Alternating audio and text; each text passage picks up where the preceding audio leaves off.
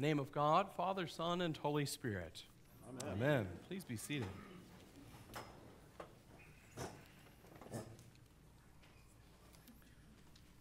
Growing up, our family had a practice of catechesis around the dinner table.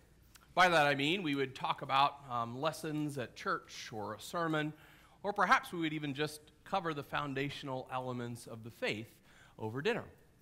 On one particular occasion, I believe my brother and I were both teenagers at the time, um, we were being asked to recall the Ten Commandments. Began as one of our parents said, What's the first commandment?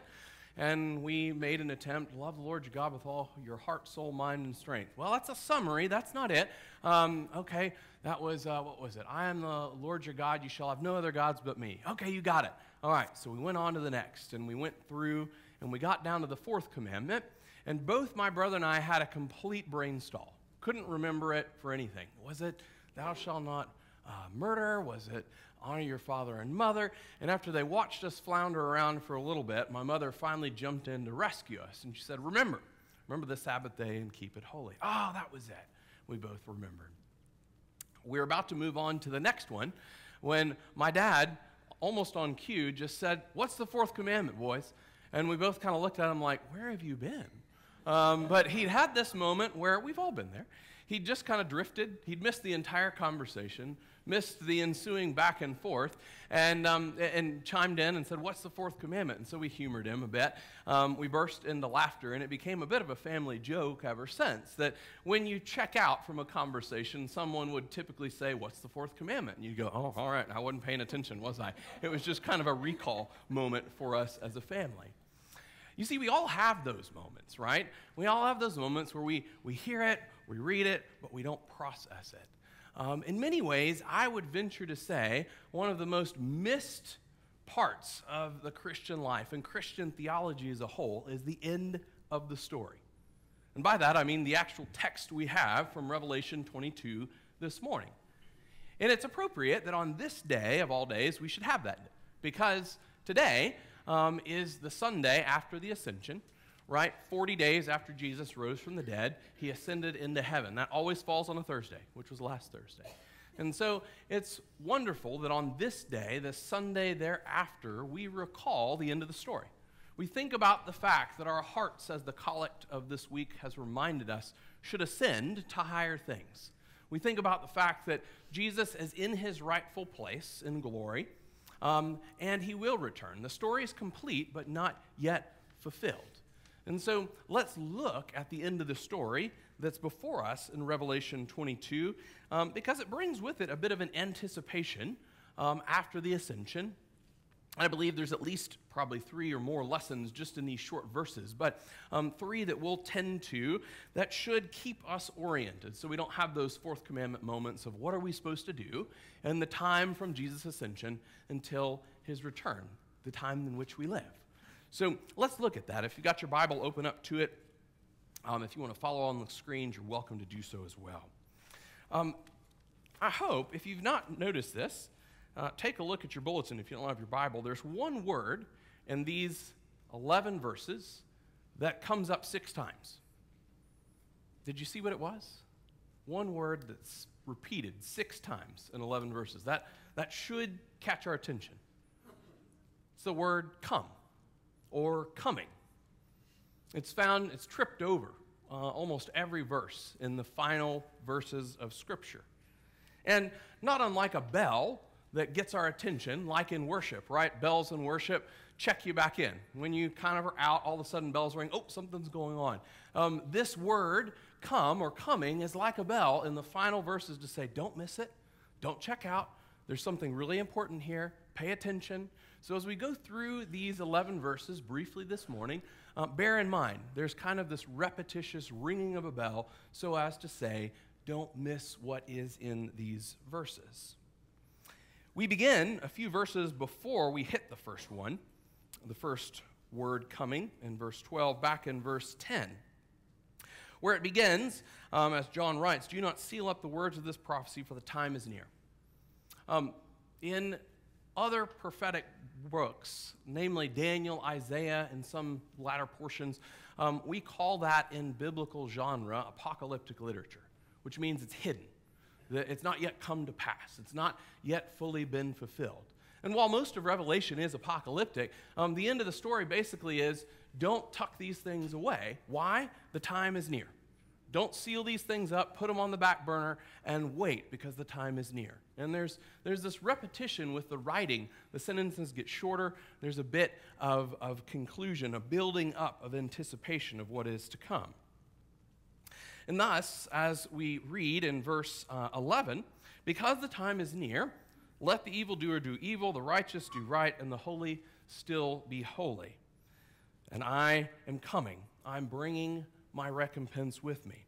So, what's going on there is simply this the time we've been given, the days in which we live, is a period of grace. We know that.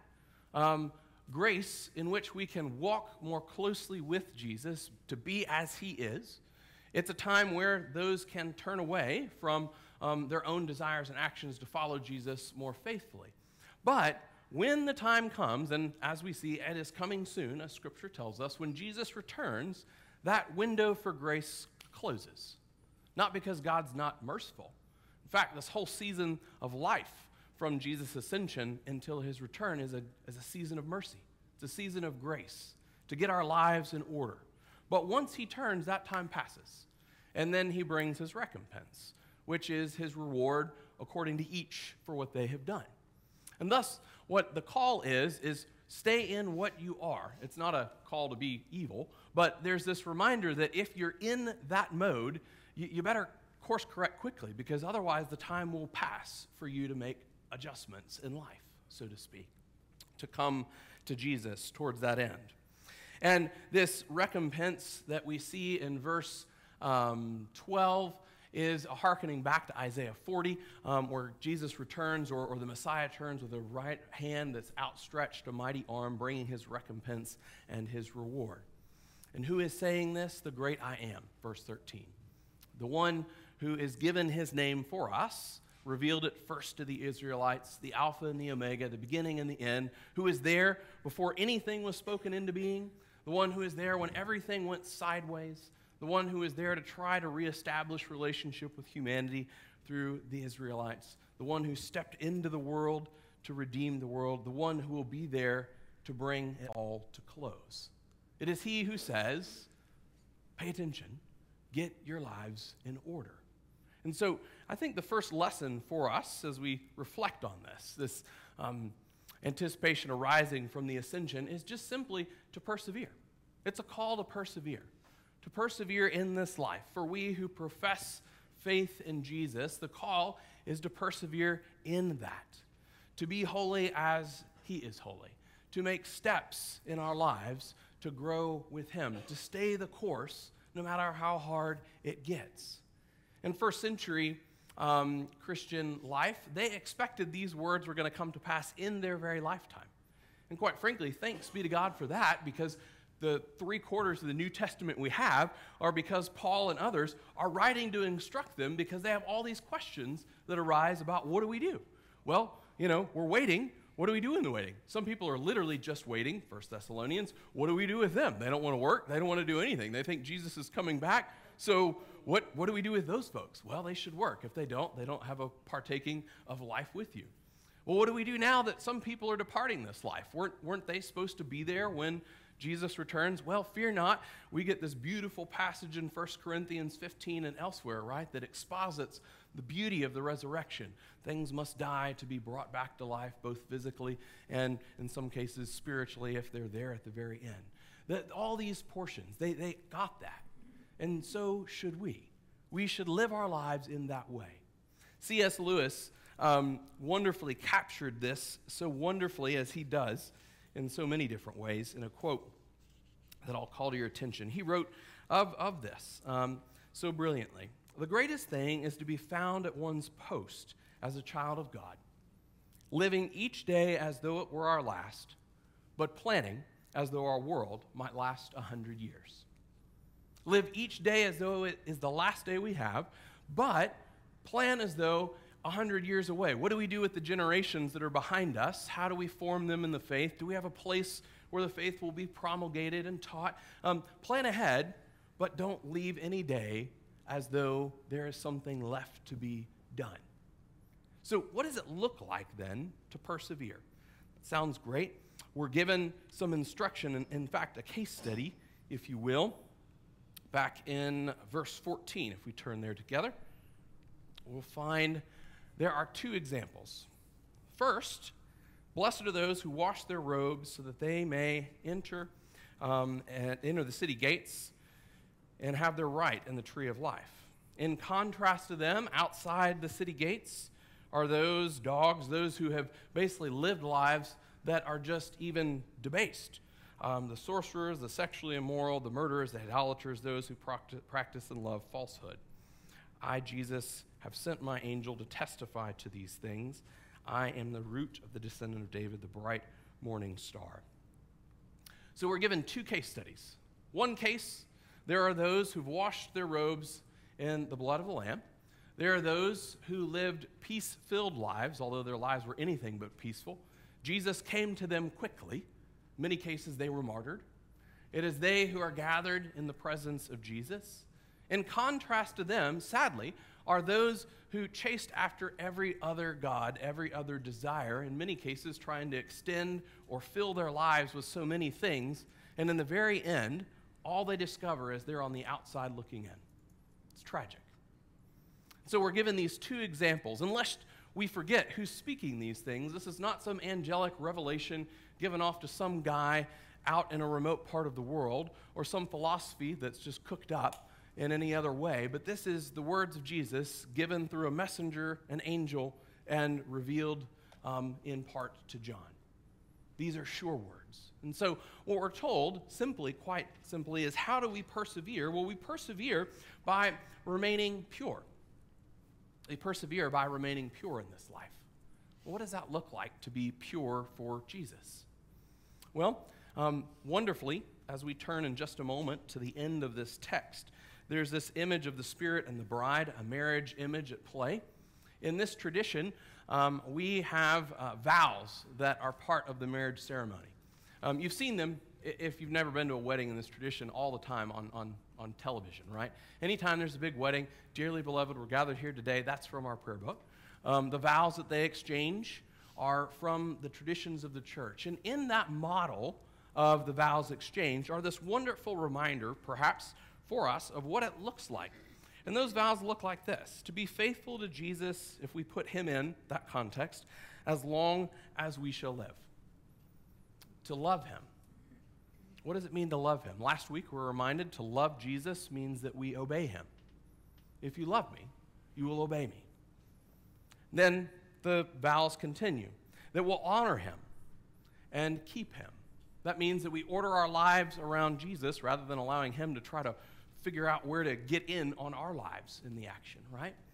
And then lastly, that we are reminded, and in contrast to those outside the gates, that we forsake all others and we're faithful to Him as long as we shall live. To be faithful to Jesus means that we're going to have a cost to pay. Means that we choose him over other things. means that we're going to let go of certain things that the world thinks are silly for us to forfeit that we've taken concrete steps, that we make um, times for silence and solitude, that we fast from the things of the world, that we um, build in routines and spiritual disciplines that assist us through action items that show our lives that match up with what we profess in our faith. That we find the ways to do that.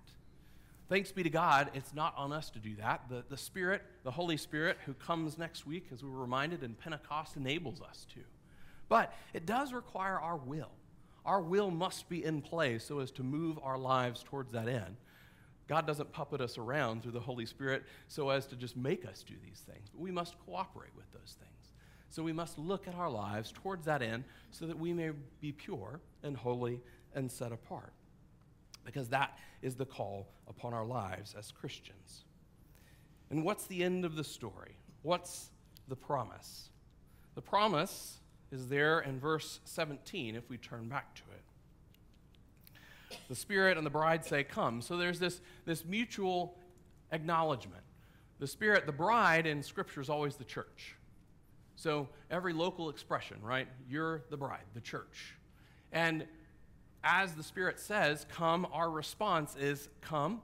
And the promise is that we will have our hearts quenched. Our, those who are thirsty come and desire and drink of water without price. The price has already been paid through the blood of the Lamb, through Christ Jesus, right? And while the world around us chases after so many things so as to quench desires, we are called to chase after and not chase after, to just partake, really, of the water of living waters in Jesus Christ.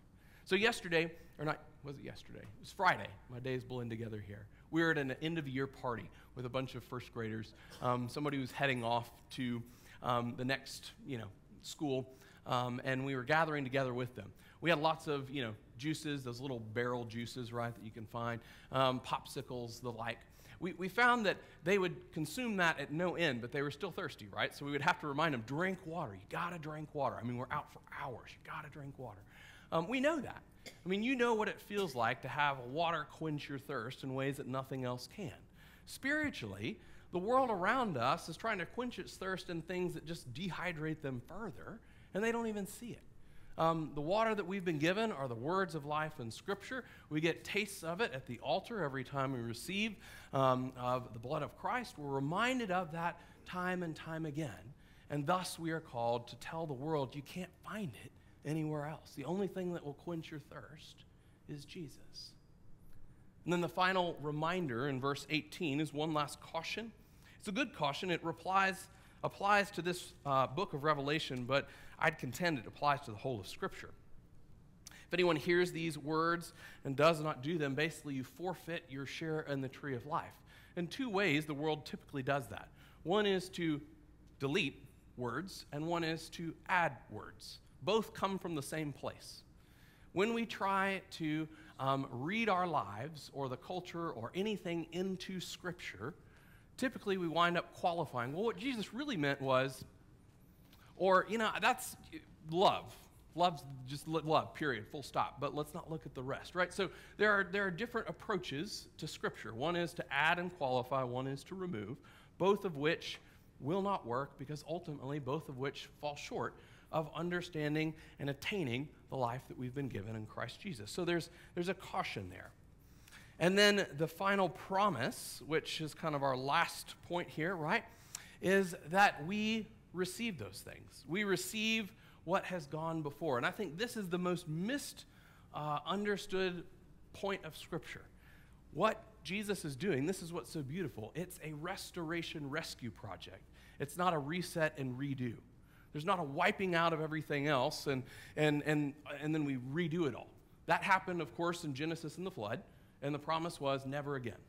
This is a rescue project, it's a redemption project. And so, in the end, is where we begin back with the tree of life.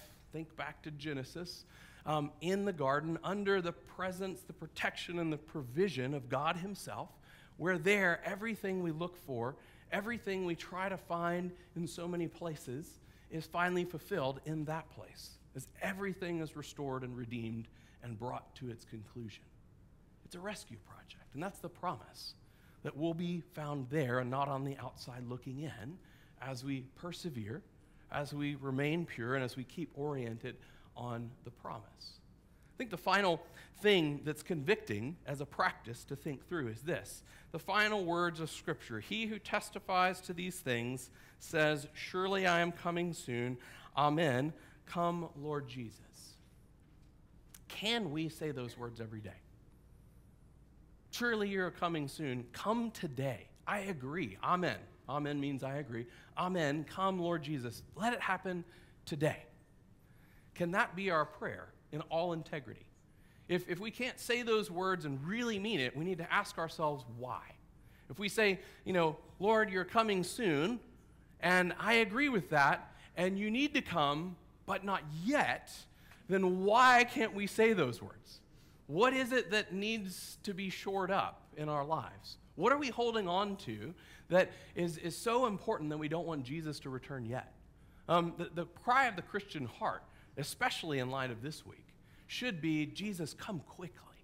Come today. By the close of today, let today be the day you show up. And with each waking breath, if it doesn't come to pass, we should say, Let today be the day. And let me do whatever I need to do, as C.S. Lewis says, um, to square away my life, to live as though this day is the last, but I'll plan out for what comes next. If those are our beliefs, then we should order our lives around the urgency that those words bear.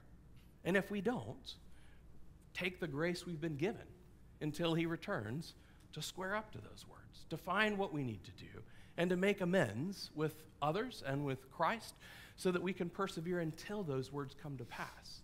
Because the whole of the Christian life is one that we should look every day for Jesus coming. We should, like those first century Christians, um, find what it means to do so as we look at every facet of our lives and say, well, if this, then that, if this, then that, how do I live in these world in these days? Well, Paul wrote the Romans, right? Well, you know, you live in a different kingdom, so live peaceably under your rulers now. I mean, what does it take? We need to look at that at every juncture so that we're always ready for those days to come to pass. I, um, this was a hard week. Um, my first grader came home the day after the tragedy and looked at me and said, Daddy, did that happen? And um, that's the first time that tragedy has hit her world. We, like most parents, kind of shelter her from things in the world around us. And I, she said she heard about it from a friend. So I scooped her up and I said, Yes, sweetheart, tragically so. Um, and then her first words, in all innocence, were, Why? Why did that happen? Um, and I was in the moment trying to think of this grand theological response to tell her to put uh, the problem of evil on her level, but just gut, visceral response. All I said was, Because the world needs Jesus, sweetheart. And that was it. I mean, I just thought that, that's, that sums it up. And if we believe that, then we have to order our lives around that. So, in new ways, that night, I was saying, Lord, come quickly. Just come quickly. And I hope we don't lose that every day. We don't just go back until the next thing happens and then we're back to that place again. But that should order our lives every day, every day, so that we can raise generations around us for however long they endure with the days that we've been given, so that we model for them what that looks like. Because at the end of the day, that is our only hope. That is the world's only hope. And so our prayer, our plea, our cry to the Lord is Surely you are coming soon. Amen. Come, Lord Jesus. In the name of the Father, and of the Son, and of the Holy Spirit. Amen.